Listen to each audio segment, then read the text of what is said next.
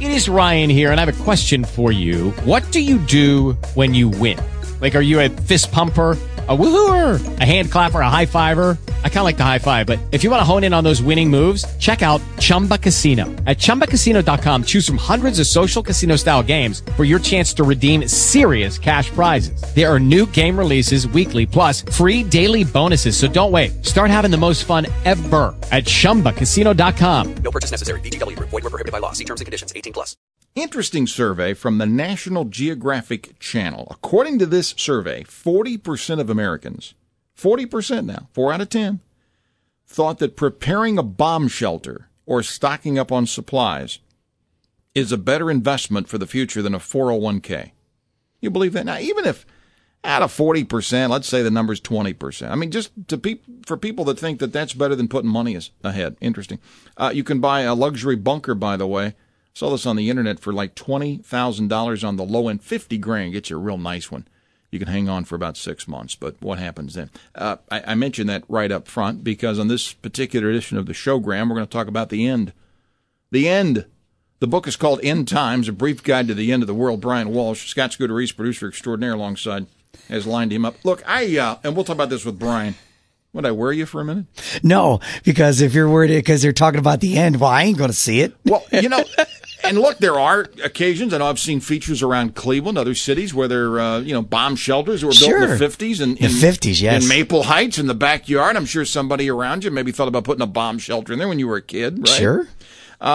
So uh, Bryan, who will be with us here in just a minute, has researched some of the different things we worry about or think about when it comes to what could affect life and culture. I mean, right now in the news as we're doing this uh, podcast, the Amazon rainforest fire is a big story. It's interesting, fascinating to see how that plays out, of course.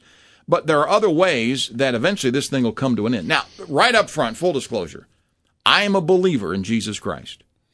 Me too. There is a heavenly Father. I believe it's because of grace and only grace that I will have anything after this. Yes. Uh, Having said that right up front, I just, you know, for the record, get that out of the way. Same here. We haven't always been here, and we won't always be here. Right. Okay. Now, However, you want to define what you think, that's that's reality, right? I mean, at least my reality that I think about. Okay. So Bryan uh, researched and and did some things looking at how the world might come to an end, or how we could be literally, you know, shaken off our uh, the axis, if you will. Uh, could it be an asteroid that hits hits hits Earth? Uh, you know, about 1908, an asteroid or a comet, they think it was about 150 feet wide, exploded over Siberia.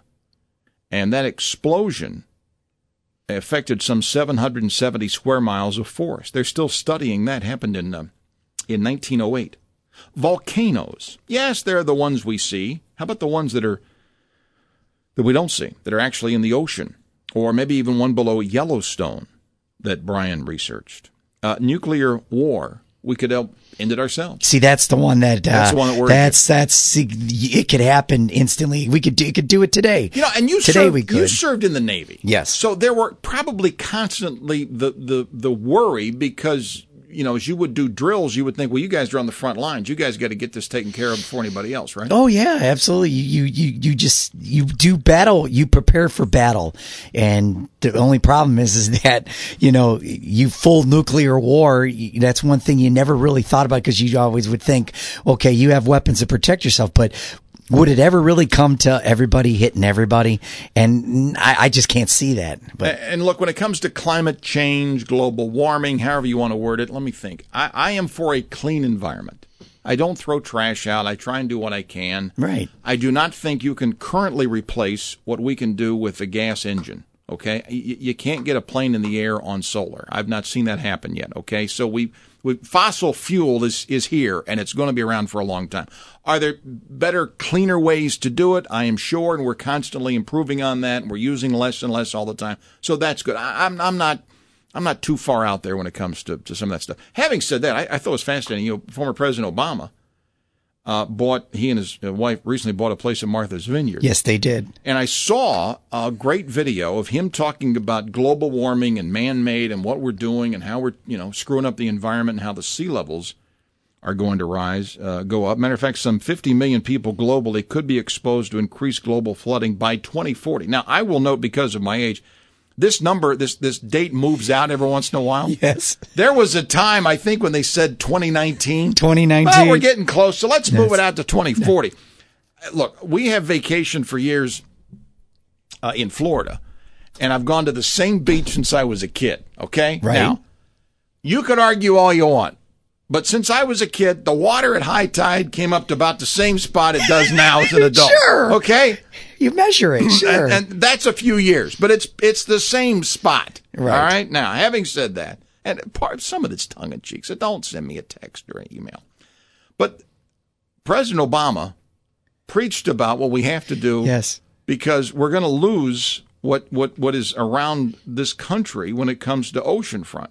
Well, obviously, he ain't too worried if you bought a place on Martha's Vineyard. Right. That's the thing. How how just it's just that that that's the irony of it. Little irony. Yes. I saw a video where they had a picture. Of, uh, the, the video had him uh, uh, in a speech talking about man-made global warming, how we have to stop this, or you know, The sea level. The sea level is going to rise.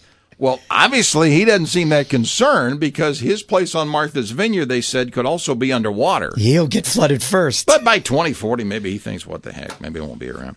Uh, artificial intelligence, uh, so many other ways. So, so that's kind of the setup here for, uh, for Bryan Walsh. His uh, book, if you want to look into it a little bit more, it's just some interesting stuff to kind of ask yourself and some of the research he did. Uh, the book is called End Times, a brief guide uh, to the end of the world. Bryan Walsh, our guest on this week's, uh, this particular edition of the show Grand. Bryan Walsh is a graduate of Princeton University. Uh, worked as a foreign correspondent, reporter, editor for Time Magazine. Worked for them for about 15 years. Founded an award-winning uh, blog at Time.com. He has reported from more than 20 countries on science and the environment, uh, global warming, extinction, all sorts of different topics.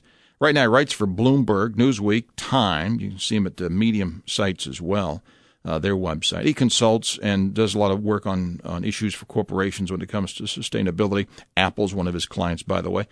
Uh, wife, son, they live in Brooklyn. So that's who he is. He's been reporting and looking at layers of this story for years, and he finally sat down and put together a, a few things that he had researched and looked at over the years when it comes to the end of the world and end times and what may eventually stop all this. Could it be a virus, a disease of some sort, climate change, our own nuclear war? We do it ourselves, some volcano somewhere, an asteroid? Oh my, are you worried yet? Bryan Walsh in the book End Times on the showgram. The Wills and Snyder Showgram. The book is End Times, a brief guide to the end of the world. So while I have your attention, uh, Bryan Walsh has put it together. Uh, he has observed the world in so many ways, reporting over the years and the complexity and the, the layers of, of life. Hey, Bryan, I, I just I wrote a simple note here to, to start with. Look, I think we can all agree we haven't always been here, and we won't always will be. So there are some signs that the end is near. Is is that is that what you're reading? Well, I think there are some signs that the end could be near. I mean, there are there are threats out there that are getting really worse by the day. I mean, we've had you know big ones like uh, asteroids and volcanoes that have kind of always been as a possibility. Um, but what's really worrying are the ones that we're creating ourselves. Um, might be something like nuclear war, uh, which has been around for some time, or it might be some of these new technologies, things like biotech, things like AI, that present a new kind of risk to us that you know, it's a powerful technology we may not really be able to control, and that can really spin out of, spin out of control and, and put us in a lot of peril. And before we get to a few examples, you know, currently in the news, the Amazon rainforest. I mean, something that we studied in school and the importance and all. The thing is on fire. That's a fascinating story to start with, you know? Oh, absolutely. You know, and that's that's a, another sign I think of both the symptom of climate change and a sign of climate change. You know, a cause of it too, and that's very worrying because you know that that has a huge impact. It's not just the Amazon, it's not just the rainforest and the species that live there, but of course it has an impact on the entire world and the climate of the entire world. So, you know, if we lose that, if that begins to go, which it you know is on its way to, that is a much more impoverished climate and much more dangerous for a lot of these kind of risks I'm talking about. All right. While we're in climate change, let's just talk about that part of the book and, and the research and, and carbon and the capture of carbon. Uh, carbon. Talk about that some as you research this. What what worried you? What what you found out? What you maybe didn't know before over the years? Yeah, for, for carbon capture is a, is a really potentially exciting solution to climate change. A big problem, and I, I wrote about climate change for years as a reporter, is that it's hard to get people to change their lives in a way that you need to do to, to make a difference in, in terms of how we use energy and carbon emissions and so forth. So it just people just won't do it, and you know we can argue about that forever, but it's it's not very fruitful. What's more useful is the ability to use a new technology to take that carbon out of the atmosphere, and in doing that, directly reduce global warming. It would be the fastest way we could do it, and do it in a way that really doesn't require us to change our lives. We just need to research and spend the money necessary to make that a reality. Because it's not yet. It's on the drawing board, but it's not something we can use yet. Interesting. Let me jump around a little bit. Uh, volcanoes. Uh, you and I have been in the news business uh, in, in, different ways, but we've had some huge eruptions over the years. And, and when you do, there's always a, a, layer of the story that says, "My goodness, what if this was bigger, and how would affect the community around?" Volcanoes are something that, that are of concern, right? Yeah, and these are these are volcanoes that are that are unbelievably larger than anything we've experienced before. I mean, maybe you know some of your listeners remember Mount St. Helens I'm talking about volcanoes that would be the equivalent of like hundreds of Mount St. Helens all going off simultaneously. One's actually beneath uh, Yellowstone Park, and that's erupted a few times in the last couple million years. If that were to go, and you know, not a, not very likely, but you know, if it were, you would have volcanic gas spreading across the continent. You'd have global climate cooling. You know, you'd lose farming. It would be a disaster beyond the scope of anything human beings ever experienced before. Uh, Bryan uh, Walsh has written End Times, a brief guide to the end of the world. Okay, uh, out there, outer space, we have studied what we think happened when it, when it comes to the dinosaurs, and we have we have some things we can get our hands on when it comes to studying asteroids, right? Yeah, that's really exciting. I mean, I think asteroids are a great example of, of the things we can do to protect ourselves. You know, NASA and other astronomers have really created a program where we can go and track these asteroids, the ones that might come close to the Earth. I actually spent some time with people doing this kind of work. That's very exciting. And you actually have ideas about how you might deflect an asteroid if it were on a collision course. You could actually use a nuclear bomb embedded in the asteroid. It wouldn't blow it up, but it would slow it down enough that it would just miss the Earth. And, you know, the fact that we can actually do that, you know, obviously the dinosaurs couldn't do that, and, you know, they're gone now. You know, a couple of these things we, we've played out in Hollywood in movies. So you sit there and watch the movie and you think, well, what if this did happen? Would we be ready in real life, right? Exactly. You know, and I think, uh, you know, some of these are just the, the you know, the, they really are cinematic experiences. An asteroid is cinematic. A, a volcano, you know, we've we've thought about you know AI taking over, Terminator, things like that.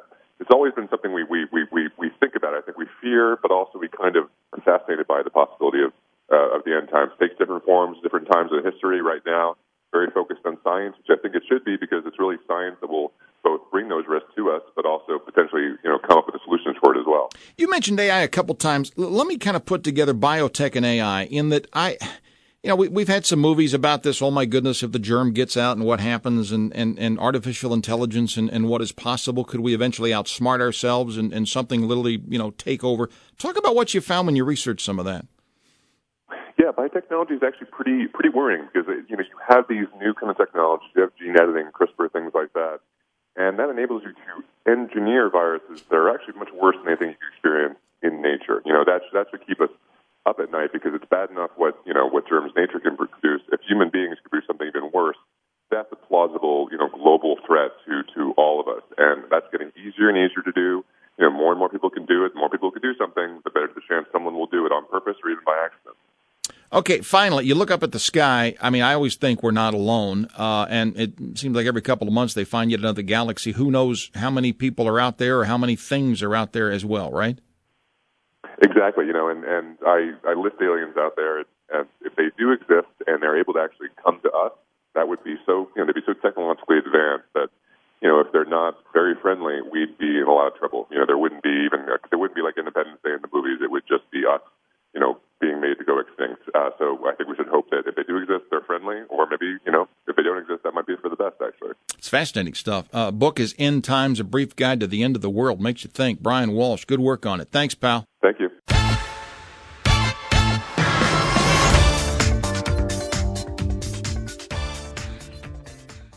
With the Lucky Land slots, you can get lucky just about anywhere.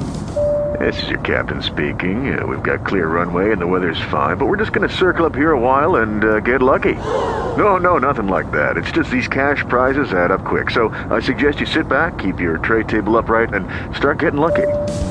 Play for free at LuckyLandSlots.com. Are you feeling lucky? No purchase necessary. Void where prohibited by law. 18 plus terms and conditions apply. See website for details.